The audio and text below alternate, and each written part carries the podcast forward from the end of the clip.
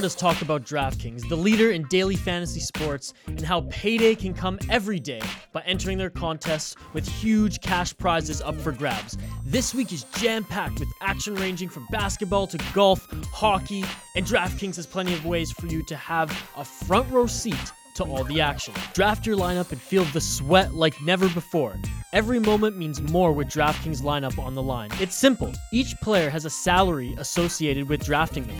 Assemble a lineup of players while staying under the salary cap and then sit back and watch your points pile up. Now that you know how to play, download the DraftKings app and sign up using promo code T H P N. New users will get a free entry with their first deposit. That's code T H P N to get a free entry with your first deposit. Again, that's promo code T H P N only at DraftKings. Minimum five dollars deposit required. Eligibility restrictions apply. See DraftKings dot com for details.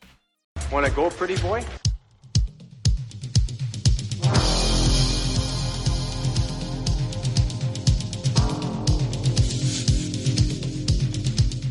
Two minutes by yourself and you feel shame, you know, and then you get free.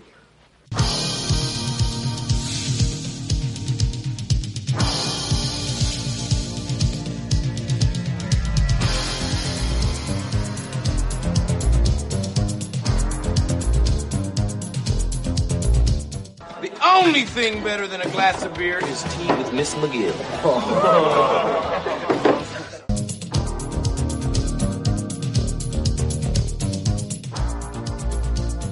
And welcome to the Fourth Line Voice podcast. My name is Darren. Thank you very much for tuning in. Episode eighty-three of the Big Show, some enforcer-based podcasting coming at you, brought to you by the Hockey Podcast Network. How's everybody doing out there? Another Sunday episode here at Fourth Line Voice headquarters. It is actually looking like it's warming up here, folks. We're actually getting out of the deep freeze. And uh, yes, it is no longer minus uh, fifty. Actually, uh... looks like it's going to be pretty good out there. It, uh, I think it's like, they're talking like plus temperatures. I said, there'll be people walking around. I might be walking around in shorts here. It's like minus four right now. Can't complain. But, um, yeah, here we are. Another Sunday episode. Uh, as, as, uh, Joe says I should call it, it's, uh, the Sunday shit show. Shit, no, shit, shit show Sunday. That's what it is. Yeah. Basically, kind of, uh, I don't know, talk about the topics of the day, usually what I'm mad about on social media, on social media or, uh, you know, read some old articles or, or what have you. Like I said, it's a number of things happen around here on a Sunday. But um, um, going forward, I had talked about it last week. Um, I think one of the features I'm going to do on Sunday will be kind of a player spotlight. And I'm basically just... Um, um, just that, as a spotlight, a guy that, uh, you know, under the radar. Under, I don't want to say he was underrated, but unknown, unknown's probably not even the right word. Hmm. I don't even know what it's, yeah, I guess underrated. Or just, um, you know, one of those, uh, but I'm going to try to pick, like I said, I'm going to try to pick a guy that, um, that there's at least footage of out there. You know, I don't want to, oh, he was really tough. Yeah, you should have seen him back in the eighties in the, you know, in Des Moines. You know, it's like, oh, okay, right on, you know. But, uh, so I kind of go around you, like, um, last week, um, I picked uh, former W H L uh, player Tanner LaSanne um, with the Swift Current Broncos, and um, of course he's uh, played in the Western Hockey League. Um, it's uh, oh, the years are escaping me, but it's like two thousand twelve and thirteen and fourteen, like in there. So I mean, all his stuff was available on hockey fights dot com. I mean, all the videos were up. So and I'm going to do something similar with that uh, with today's guy. Um, we'll get into. Um, But going, you know, I'll also do like some N H L guys or, well, not, maybe even not N H L guys, but probably minor league guys or what have you. But uh, I just happened to be uh, um, looking looking this guy up for uh, somebody had asked me about a pitcher or something, and uh, and uh, I found one, and, and he was along or he was along in the pitchers, and it was like, oh yeah, this, yeah, yeah. I'm like, I, um, he'd he'd actually fit perfect for the player spotlight, so I will do that. And uh yeah other than that, um you know, we'll talk about uh is Scott Stevens a spot picker? Yeah, that's right, Joe, I'm going there. um I'll get more into that. Um and then I'm going to continue um, with the uh, the best in the East. Um, back in the day, in the eighties and nineties, um, the Regina Leader Post um, would do. Uh, they would they'd give ballots to the uh, players and coaches and have them vote on the on the Western Hockey League on the in the Eastern Conference. Um, you know, best stick handler, best shooter, best player, blah, blah, blah. But one of the categories was best fighter. And um, I covered the late eighties in the last week's episode a couple years. I think I have like from nineteen eighty-seven. I think that's when they started doing it up till oh four. I think I, and I have every year uh, except for one. Uh, it's a mid nineties one or something. But um, I'd like to thank again Kevin Shaw for getting me those. Um, and they also did Best in the West. So if anybody out there has any copies, I don't know what newspaper sponsored the Best in the West, um, but if anybody in the sound of my voice has any has a copy of those, or even just knows who the fighter the top fighters were in the West um, from those polls, let me know. Um, but yeah, so I'll do a couple years of those, uh, the nineteen ninety and ninety-one, and uh, yeah, and like I said, we'll just sort of uh, ramble on here. Um, like I said, this is episode eighty-three. Um, so I encourage anybody to go back and, and please check out the, you know, eighty-two previous shows. Um, every Wednesday is an interview show, whether it be with an ex-player or a fight fan or what have you. And then, of course, Sunday is whatever this happens to be. But uh, last, uh, of course, this past Wednesday, uh, my guest was Carlin Nordstrom. Um, he was a lot of fun to talk to, great guest. Once again, I'd like to thank Carlin for coming on. And, uh, yeah, we talked about his career in the, in the S J H L. And then, of course, he went on to Western Michigan and played college. And then a couple years of pro, uh, from the American League, uh, down, uh, to the West Coast, the Western Pro. And, uh, you know, he had some stories and, uh, it was, it was good. So I encourage people to go back and check out that interview. Not only that interview, but, um, like I said, I've interviewed, uh, Mirasty and McIntyre and, uh, Kent Staniforth and Roman Volpat and Clark Wilm and Riley Emerson and on and on. So, uh, Mike McWilliam.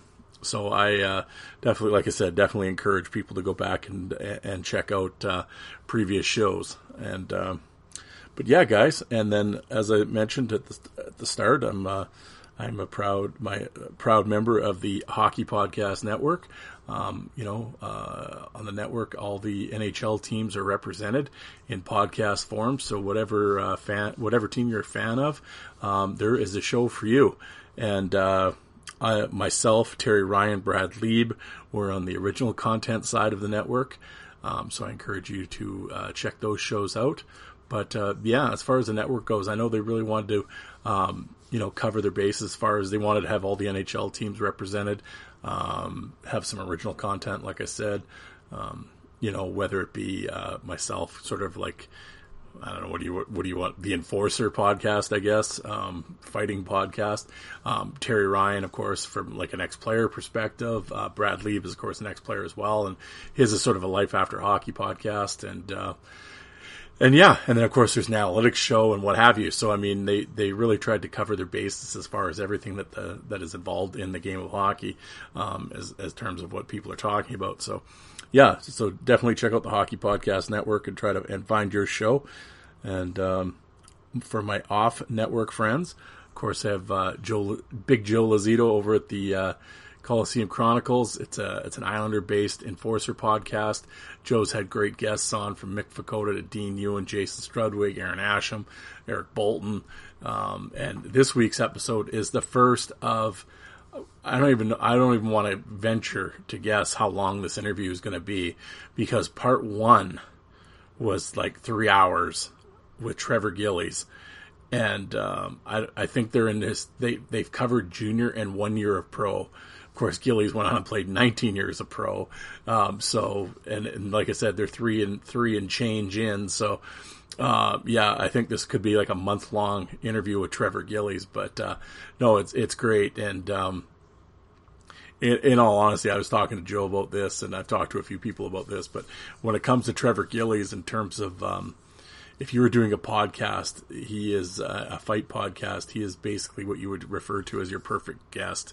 Um, he, he has, um, well, first of all, he's super passionate about it. Um, he is a student of it.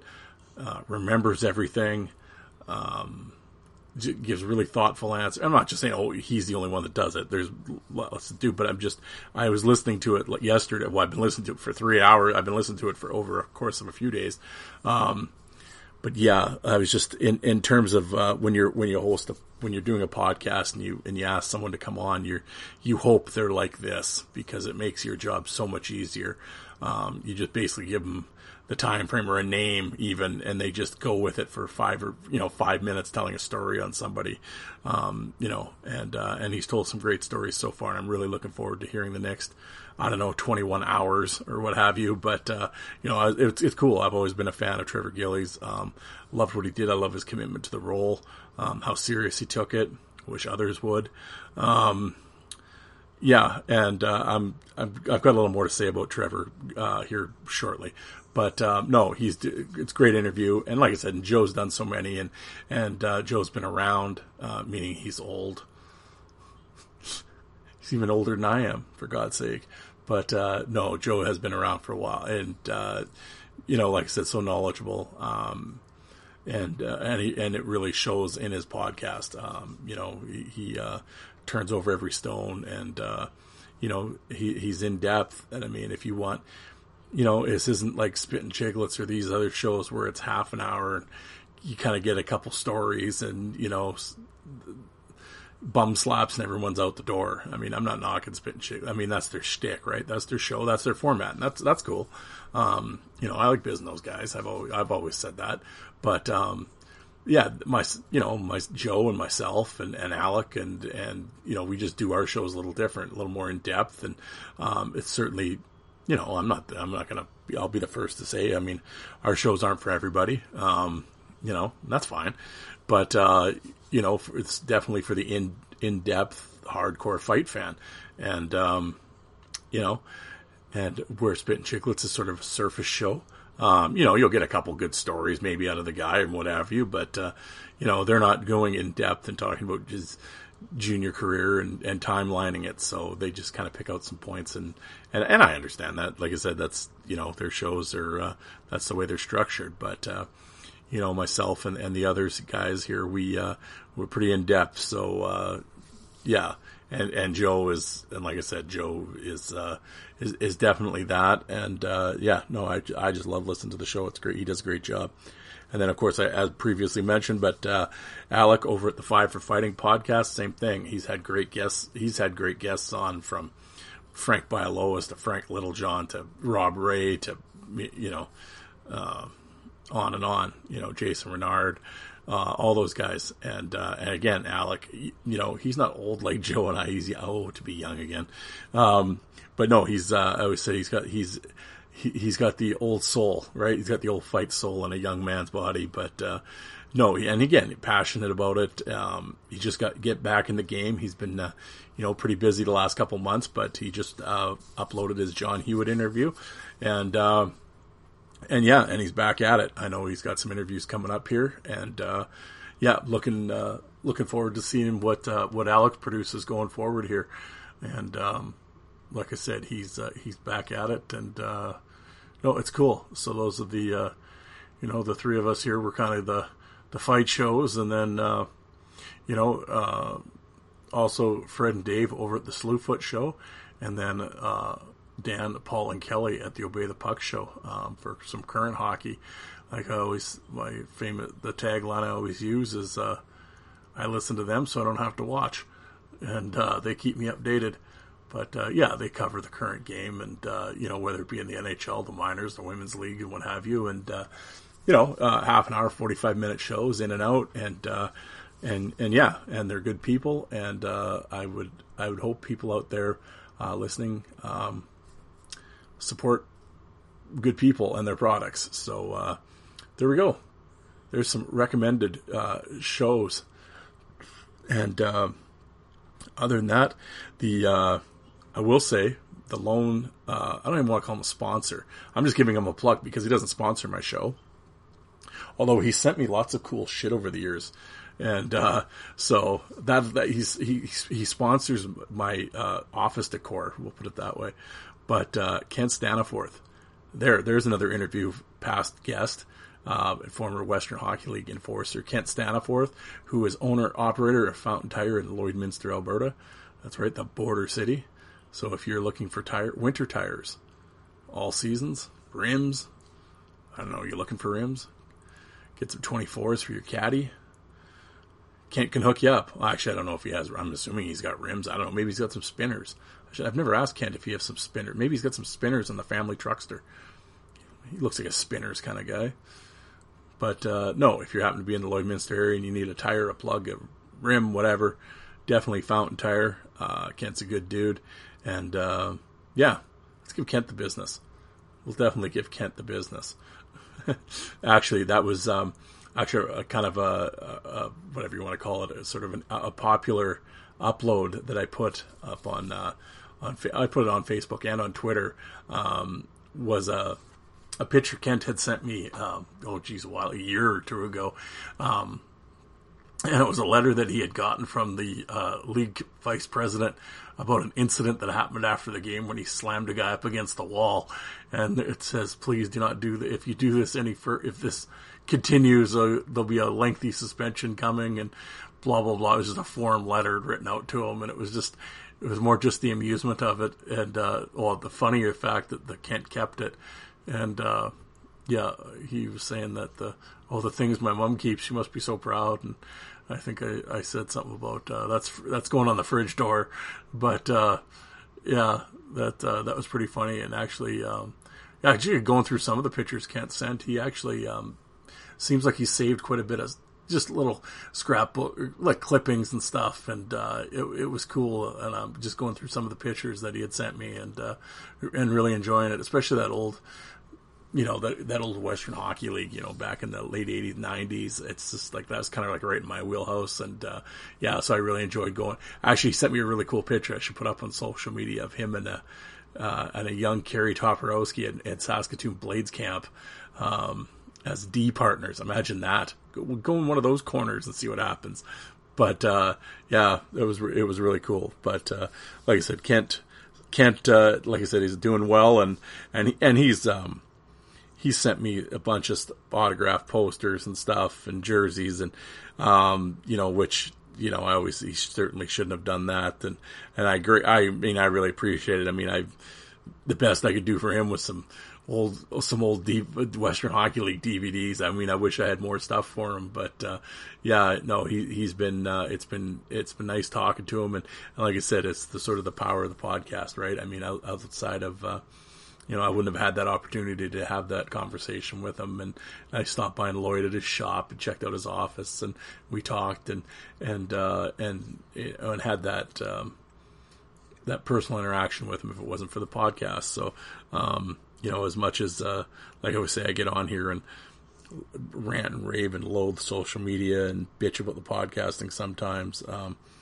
obviously there's been a lot of good that's come out of it as well. And, uh, and, and, and Kent was one of those people. So, um, I know he listens, so I appreciate it, Kent, for everything that you do. And, uh, and like in all seriousness, I, I joke about, oh, the sponsor, the Fountain Tire and all that, but legitimately, if you, if you're in that area, um, you know, give Kent the, uh, the business with the tires, and, and he's a good dude. And, uh, what do you ever say? Shop local, right? So, um, yeah, Fountain Tire, Lloydminster. But, um, yeah, guys. Um, yeah, to go back, oh, I was talking about the Trevor Gillies. Um, it, it, just listening to him and, and this passion, and and um, you know how serious he took he ser- how serious he took the role, and uh, with the training and the mindset, and, and just mentally and physically, and, and to do it for that long and that many fights, and I mean, played nineteen years pro, you know, how many four or five years junior. Um, you know, all the, the, the mental toll and, and the physical toll it takes, but, uh, just how he trained and was, and was so into it and, and keyed up for it. And, um, you know, I just, it's, it's funny cause I, I go back and I can remember cause it was just a few years ago he retired. Um, but he had been playing in the last three years in South Carolina in the East Coast League with the Stingrays. Oh, and it was almost nightly on Twitter that these you know, the, the Wheeling fans or whoever be crying about him that he's mean. Why is he in the league? And he's a goon, and, and, you know, on and on. And here this dude's almost forty, still the toughest guy in the league. I always say he's probably the toughest guy in hockey, even at forty. But, um, and they're crying, and they don't know why he's on South Carolina. Really, you don't know why. I remember having this conversation. It was funny because I, these tweets, I, you don't know why that South Carolina would have him on the team. You seriously? I was just looking up. He, the guy played four hundred N H- A H L games, three hundred East Coast Hockey League games, played in the N H L. He's a nineteen-year professional. You don't know why he you wouldn't have him on an East Coast League team with a bunch of young twenty-somethings. You don't know. Really? Moron. Like, yeah, no, yeah, what would he know? You know, God, these people. It's just like, you know, it was like having another coach out there, you know, and, and just how to, you have those guys around because that you, you, they know how to be a professional. They can show these young guys how to be professional, whether it be off ice, workout, diet, uh, just mindset, what you do at the, what get ready for the game, how to conduct yourself, like just. Clue in. Like, what do you mean? That why? Oh, moronic. Like, you know, and, uh, you know, and it was funny. I looked, um, South Carolina, the three years Gillies was, was there, the first year they lost in the third round, the second year they lost in the finals, and then the third year was, I think, second round of the playoffs, the team's success. So you don't think he had a little bit to do with that? You, you fucking idiot. You know, like, but they just cry that he's mean. Well, that's, you know, again, I always sort of thought that was the point. Um, you know, I, I, again, it's, it's this, it's this new age view of enfor-. Well, they don't know what enforcement is. They just think it's these mic'd up videos where it's can't wait to work out with you in the summer, bro, after they're in their penalty box and bum taps and, you know, and, and they think this is enforcing. So when somebody actually takes it seriously and is mean and is like, yeah, you touch, you touch one of my teammates, I'll kill you, and mean it. And if you're not going to fight, well, I'm going to force you to. And if you don't, I'm going to slam you around. And they don't know why they don't, you know, and this is, they don't get it. Like, oh my God. Like that's how neutered it's become. Like, so when you have someone like Gillies, who just at that time frame, I mean, he didn't, none of his actions and watching the videos surprised me because that was the eighties and nineties. That was, I watched that, that's what it was growing up. So it wasn't anything earth shattering to me, but I suppose for a seventeen or eighteen year old seeing that, you know, it's like, oh my God, it's Captain Caveman, right? And they don't, you know, They don't, they, their senses can't handle it. And, you know, oh my God. But I can remember, um, when I had, um, I had talked to Luke Carotti, who played at R H I and played in the B C Junior League, but he played in the East Coast League, um, against Gillies. And I can remember having this, and he fought Gillies actually. Um, and I remember having that conversation with him. And like, he even said like, oh yeah, like you, our team was fully aware that Trevor Gillies was over there and he made everyone on our bench, you know, shut our mouths and sit a little taller, and you paid attention, and it didn't get out of hand. Like, uh, you know, like he said, you were well aware that he was over there, and he he didn't have to do too much. You know, I mean, he came by the bench and gave the dirty look and had a couple words, and yeah, there was no one talking back. You know, and uh, you know, and like I said, this is um, right right from the opposition. This isn't a teammate saying it. You know. It was, uh, you know, so he was in a unique position. He was on the other side. And, uh, so, and there, that just speaks volumes to the, to what uh, a guy like Trevor Gillies brought to the table. And like I said, in a very unique and a very elite enforcer, like knew the role, knew, knew how to perform it, had no qualms about performing it. Um, was a real old school throwback guy. And yeah, to watch him in those last year, few years in the East Coast League, oh yeah, it was completely foreign and a fish out of water. Like no one knew how to take him. Like, you know, these young guys, you know, he would just put the fear of God into people. And, uh, yeah. And, but you know, and, it, and it's a shame that's not around anymore. And and you can tell it isn't because look what you got. And, um, yeah. So, I mean, you got guys running around and everything else. And, you know, so, but, uh, yeah, he didn't when Gillies was there. So it was really cool. And I'm, and I'm really, you know, and I mean, Tyler and them over at the, at the Fight Stories didn't, did have, had him on as well. And, and it was great too. I always, uh, I'm actually sorry about that. I should have talked about it when I was talking about other shows.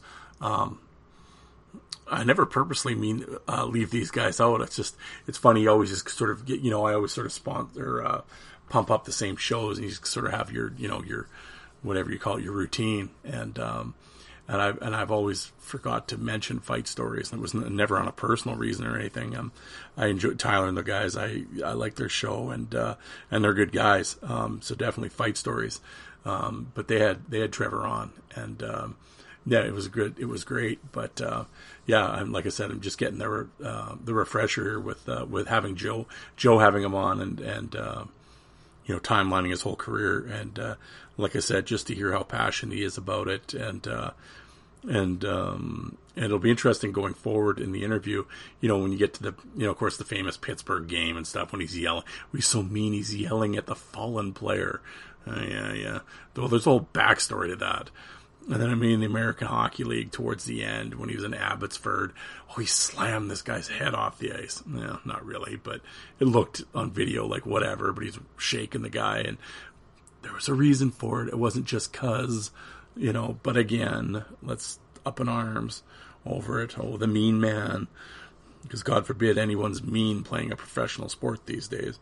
But um, no, and it was it was definitely refreshing to hear Um, Trevor anyway, and I look forward to hearing more, but uh, spe- hold on, I got it. My throat's itchy, hold on.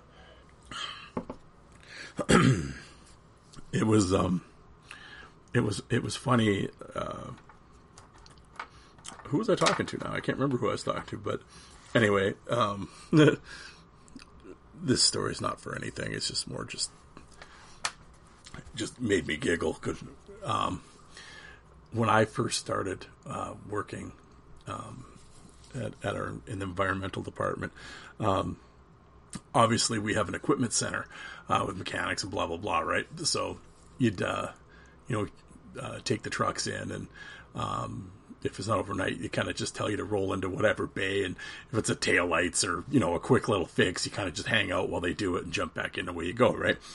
Anyway, so, so you, yeah, like, I know some of the mechanics and the people there, um, from just, you know, taking equipment in and talking to them and whatever.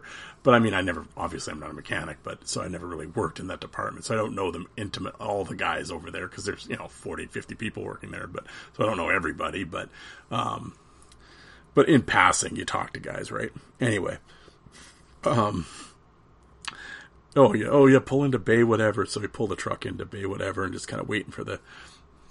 It was some quick fix, whatever. So the mechanics there, and the, you know, they all have the big tool. They each have their own toolboxes on the wheels, you know, the big deal, and rolling them around. And you know, people got pictures and stickers and stuff on their toolboxes. Anyway, so this guy's got a New York Islander sticker on his toolbox. I don't know. I mean, I've seen this guy around, but I don't. I can't remember his name, but. um I never had any other than hello, goodbye conversation with him. But anyway, he's the one kind of working on the truck, so he's grabbing stuff and whatever, and you're kind of standing there twiddling your thumbs and making small talk. How's the weather? You know, that type of thing. But I, so I noticed the Islander sticker on his, on his toolbox. So I am, oh, a New York Islander fan. And, and again, this is like, I don't know, what, fifteen years ago, this conversation. Um, I'm like, oh, you're a New York Islander fan? Oh yeah. Yeah. He goes, wow, you're always a fan of the team that uh, that you played for. What? Like, okay.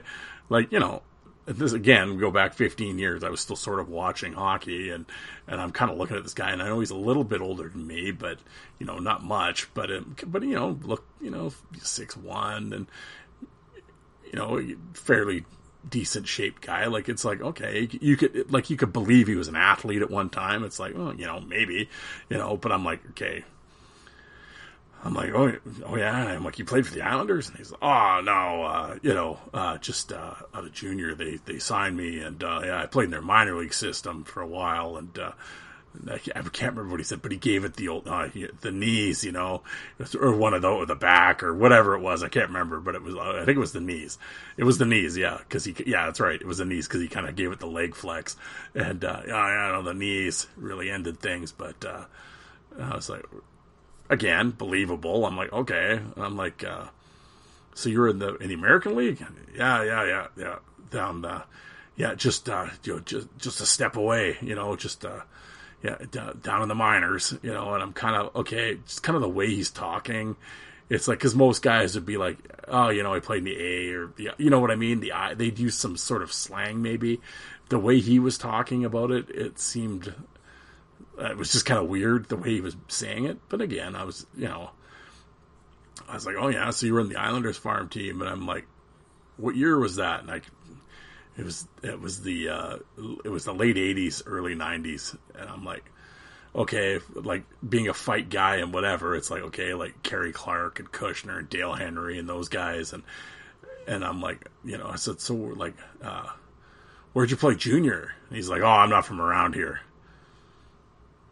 Okay, I'm like, so the Ontario League or Quebec League or Junior A, like, you know, I'm thinking all of a sudden he's sort of looking at me like, okay, this guy might know a little something here, because I think what ha- well, I know what happened is like the other mechanics, like the older guys or whatever, they don't, they're not really in depth like hockey guys. They're just okay, yeah, you played in the minors, you know, and th- that's it. They don't. You could tell them a team and they'd just, oh, okay, you know, they don't care, you know, or whatever. They just, they don't know, right? All of a sudden he says it to me, and here I'm like, I know the minor league system and guys and whatever. And I think all of a sudden he's starting to backtrack, but it was, uh, I, anyway, the point to my, there really is no point to the story. I was just, uh, but anyway, oh, he goes, uh, yeah, no, it's in the, in the minors. And I'm like, so like the American League, yeah, yeah. And I'm like, so like in Springfield or, or Capital District? Yeah. Oh, okay, okay. I'm like, well, which one? And he's like, oh, yeah, you know, it's just in the minors there.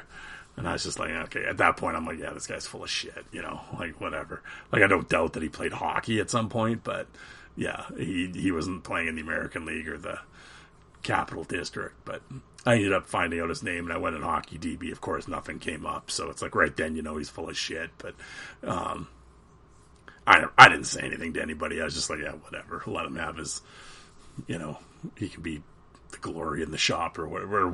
Let him have his story. But I just kind of, uh, that was neither for here nor there. But I was just, uh, you know, in this day and age of like hockey, hockey D B, and, you know, when you can find out information on everybody, it's like, you know, you get some of these guys that are still trying to, you know, bullshit with people or, like I said, just sort of extend the, you know, like a, he he probably played some junior B, maybe some junior A back in the day, and you know, I, I mean, is that, that's good enough, man. I mean, you still you know you still played at a level, you know, but you know, there's guys that just have to add to it. But it was so funny, just the look on his face when I said, "Oh, you're an Islander fan." He turned around, and he's just like, "Oh yeah, you're always a fan of the team that signs you," or whatever he said. And I'm just like, in my head, I'm like, oh, here we go, you know, because it's like, yeah, come on, man. Yeah, within two minutes, I just knew he was full of shit. But like I said, I never called him on it. I mean, whatever. But um, I don't know why I'm sharing that story, but I'm I'm I'm filling time. It was more just sort of a statement on, you know, I guess, um, in a roundabout way, just sort of about social media. As anybody um, knows who listens to this show on a regular basis, um, knows that I love to rant and rave about so- social media. And um, yeah, and I, I guess it's just it, it the, the characters people play, I guess, that the, and it, and it just struck me odd that, you know, with, with having so much information at, you know, in your, well, in your hand nowadays with a phone on you and stuff. I mean, you can basically instantly look someone up if they played somewhere or what, or what have you, that, uh, you know, that this guy would kind of try to pull that off. But, you know, it'd be interesting after our interaction if he's still kind of the next guy that asked about the Islanders sticker, if he if he brought that up again, or if, or if I sort of shut down his whole scam. I don't know, but uh, yeah. Anyway, but uh, no, actually, well, in a roundabout way with the story that I'm talking about, it goes into the Scott Stevens thing. Um, uh, of course, with this podcast now, um, I decided not only on Twitter, um, but I decided to get back onto Facebook. I had a private Facebook account, which I seldom look at because it just annoys me to read my newsfeed. Um, I'm friends with these people. Why? Some of them. But um, I decided, uh, in just in terms of like advertising basically for the show, um, to make a show Facebook account. Um, so I've been on there for about two weeks now. Um, And, and and nothing has changed on Facebook, that's for sure. I keep saying don't scroll, don't scroll, because if I do, I just I find myself just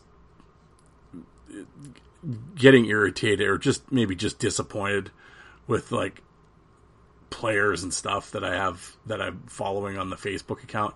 Basically, I set it up as a, as a way to um, not only share my pictures and videos and and my podcast, but um, for future guests. It's a great place to get guests. And, uh, cause I've been, I've been relying on Twitter or from word of mouth from a different player, or, hey, I got this guy's number. But, um, Twitter is definitely a young man's sort of game. And I'm certainly in the older demographic, uh, in terms of Twitter.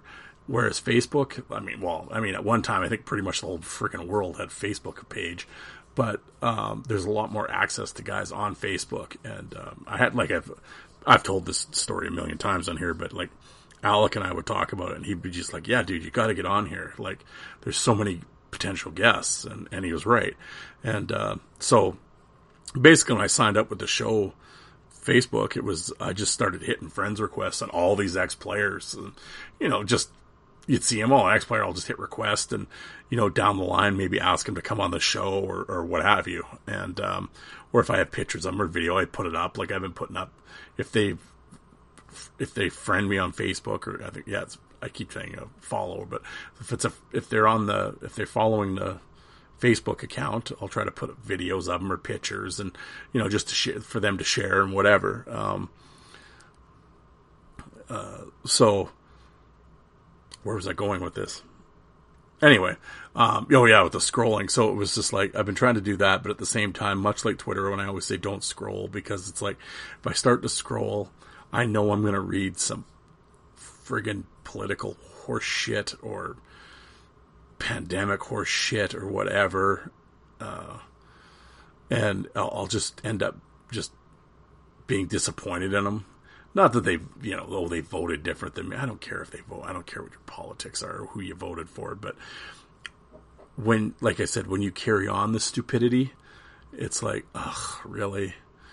Like, yeah. And they conspiracy theory horse shit and all that. It's just like, it's so disappointing to read, because it's like, really? You're one, you're like, you're an idiot too? Like, oh, okay, well.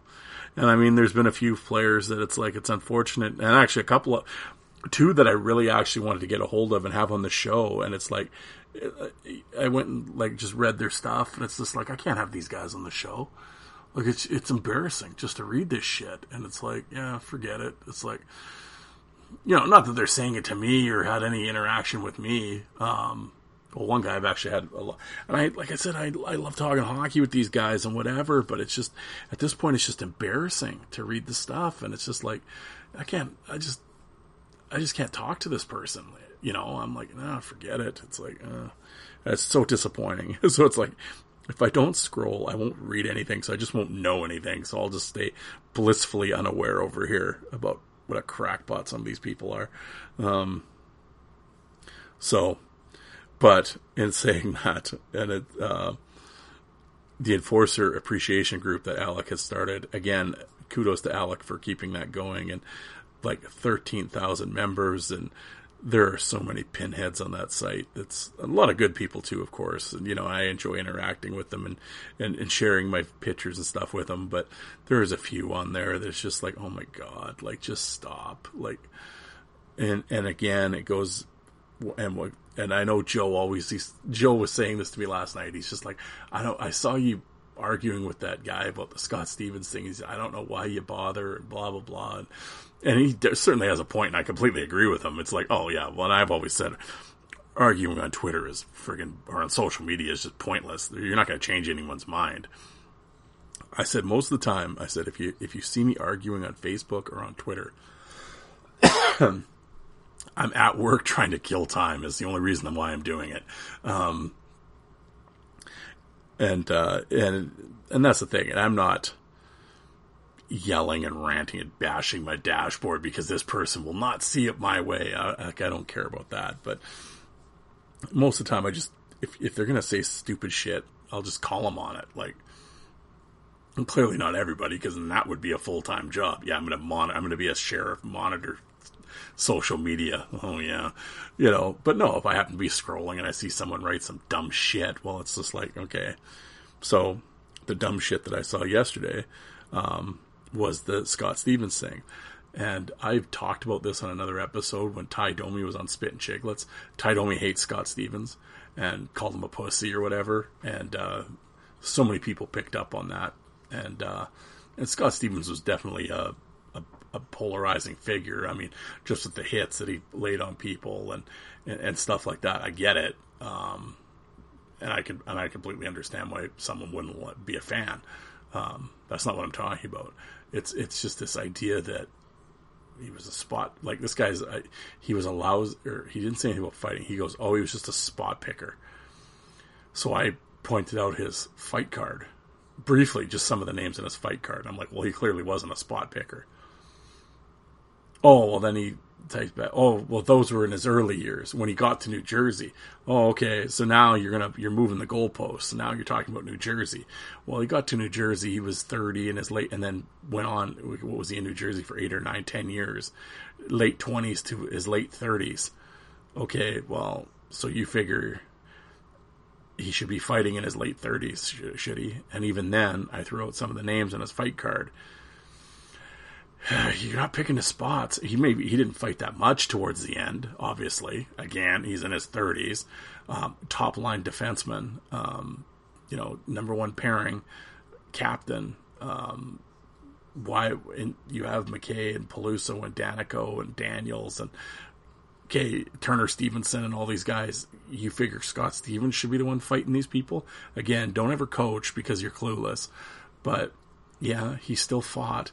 Oh, and then, and then okay, we're going to move the goalpost the second time. Oh, well, yeah. And then he goes, well, Steve Thomas and Rob DeMaio and Jim Nill are, aren't even, they're not exactly heavyweights. They're they're, they're not even lightweights. Mm, okay.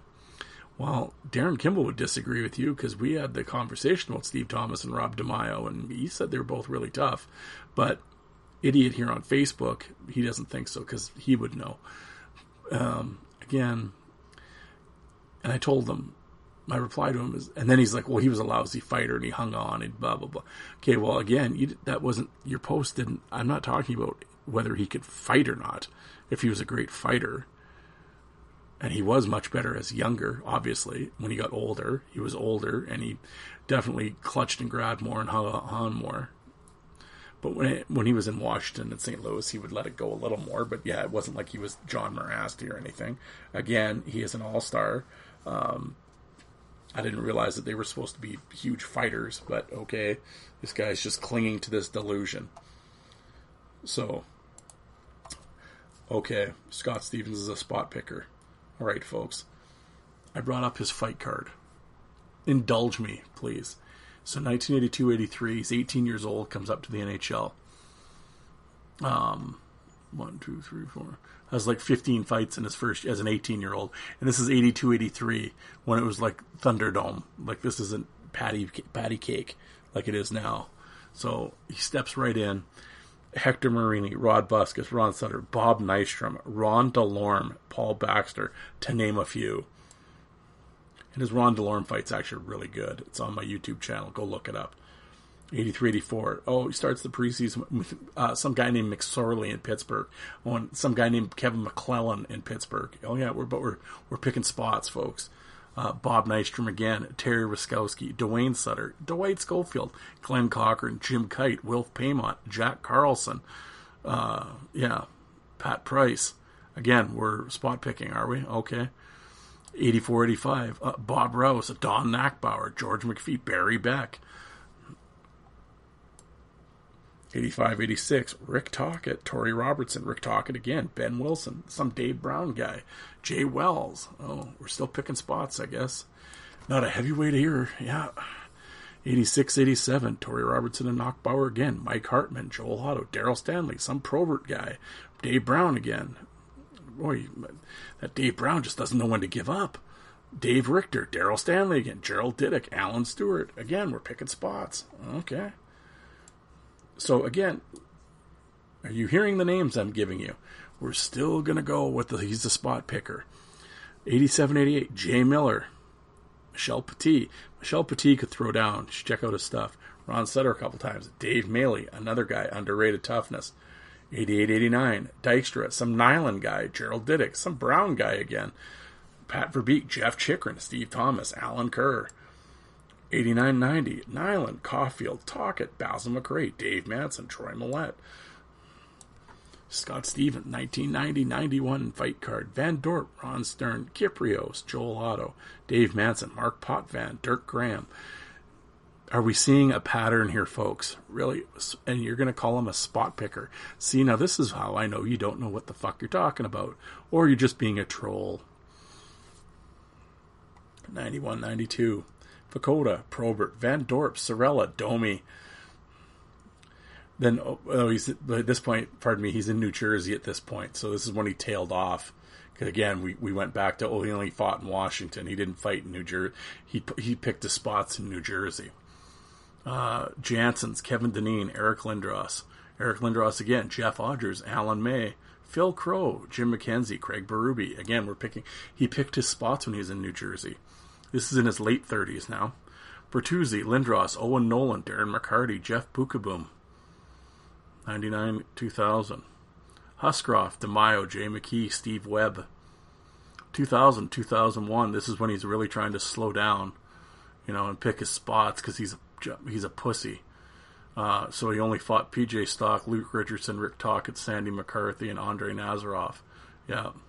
That's what a lot of first-line defensemen were doing in their in their late thirties, fighting P J Stock and Sandy McCarthy. Uh, oh two oh three, you only had the one fight, and then he puts, yeah, Steve Battaglia, yeah, real killer.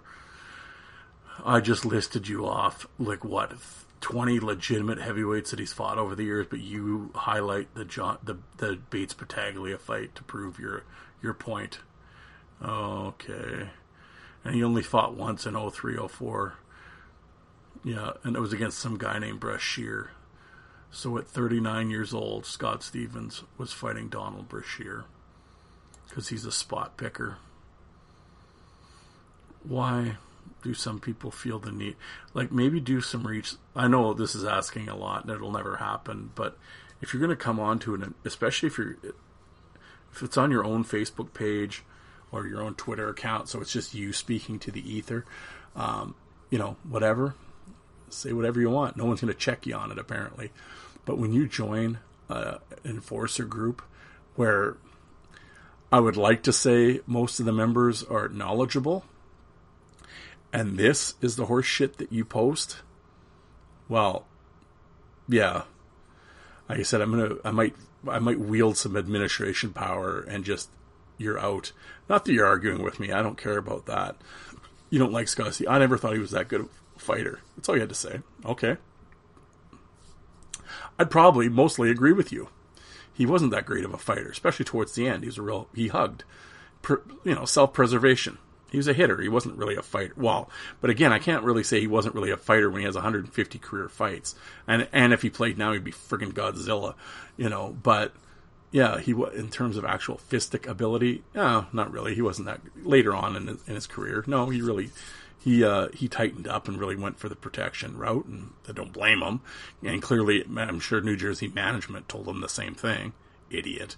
But uh, yeah, but the fact you're gonna You make some, you make some extremely stupid point, ignorant, you get called on it. I list some of these guys. You're still going to double down on your stupidity.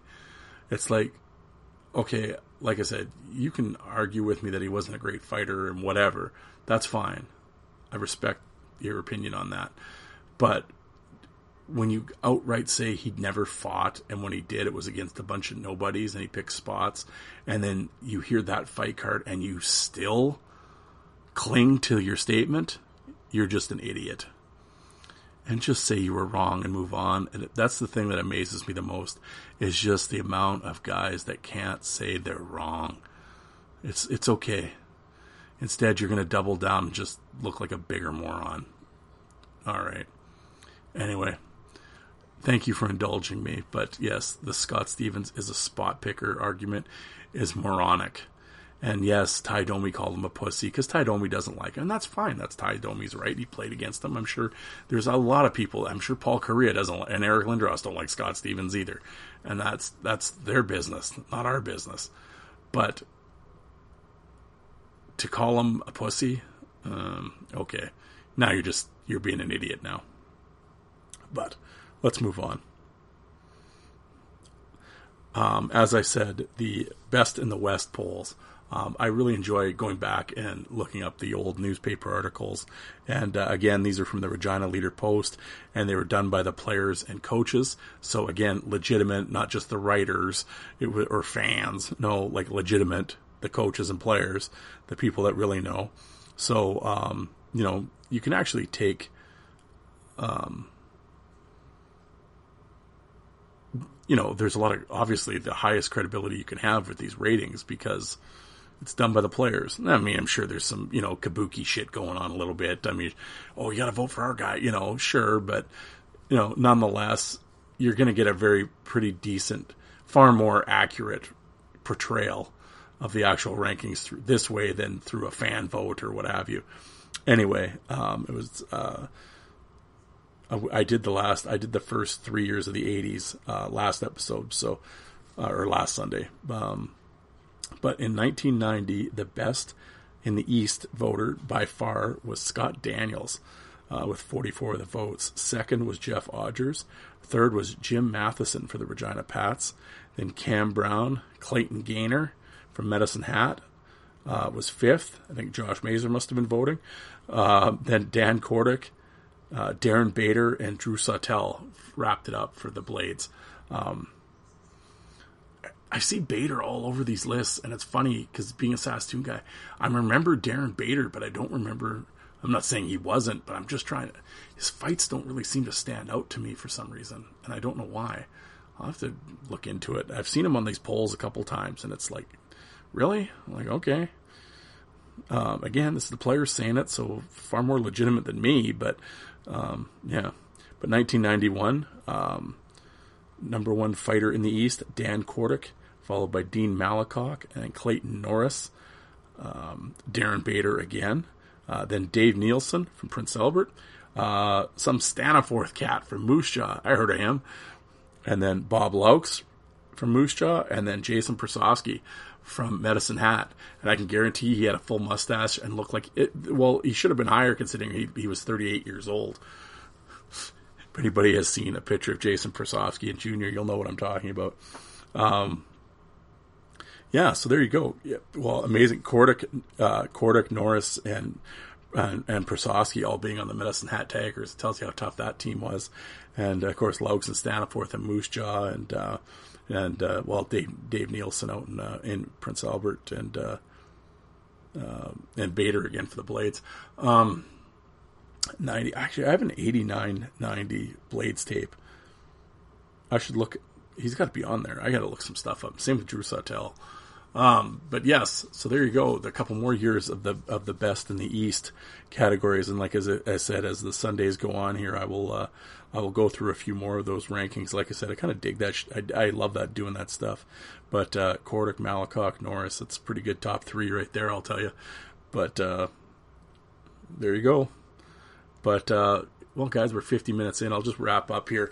Um, you know, like I said, at the end here, we'll talk about the, my fighter spotlight. Last week was Tanner LaSanne. This year, uh, you know, I will, I'll be redundant. I will stay in the Western Hockey League. Um This this player, unfortunately, uh, was signed as a free agent by the Minnesota Wild. Um, he did go to the Traverse City camps. He fought a few guys there. His name is Josh Caron. And, um, yeah, big kid, six four, two thirty. Um, looked really big in these fights. Um, was pretty much in his final year of the West. He played four years in the Western League. In his final year, pretty much considered the heavyweight champ, I would say, him and Darren Kramer, um, who he fights a few times. Um, uh, he was signed as a free agent by Minnesota. Uh, went to two Traverse City camps. I know old Dave there filmed them a couple times, fighting Randy McNaught in one of them. Um, But then uh, he played uh, in Orlando in the East Coast League with him. He would come up and play in Iowa uh, for two two years. He kind of went back and forth in the East Coast, the American League. Didn't play a lot of games. Didn't get into a lot of fights. Had some injuries, and that was it. So I think injuries probably ended his career, or he just I don't, like I don't know the story if it was injuries or he just said ah, this isn't for me. I'm done. Um, you know, which is certainly possible.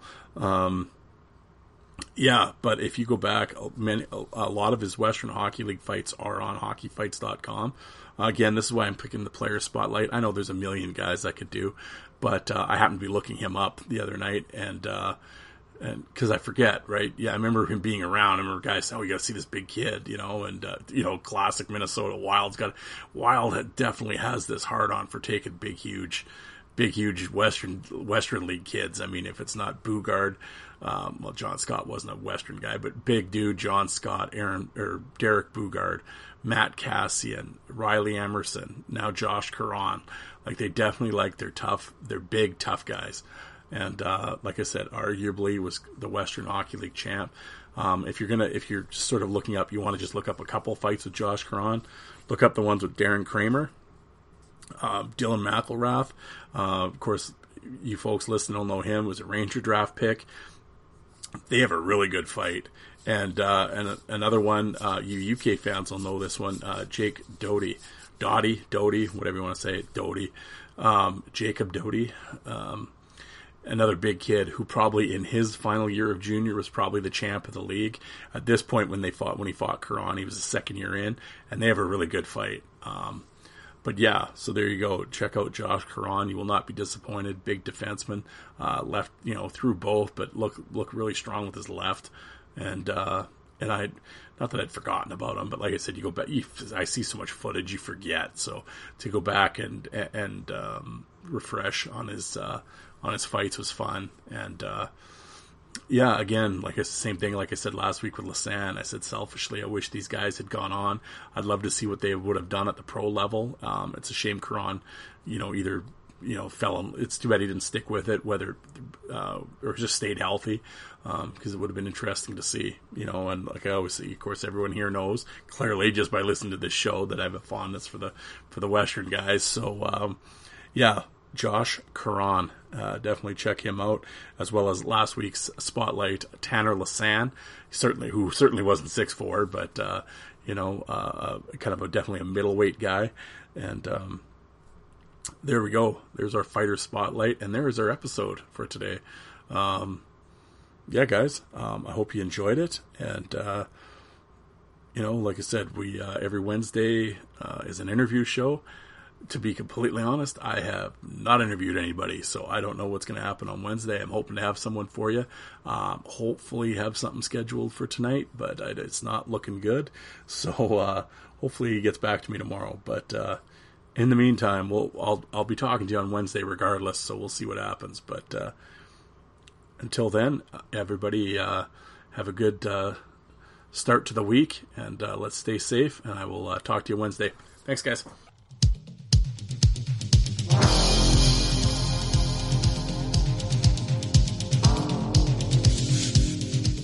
And you people that don't like fighting, how many of you did you walk out and get a coffee while I was on?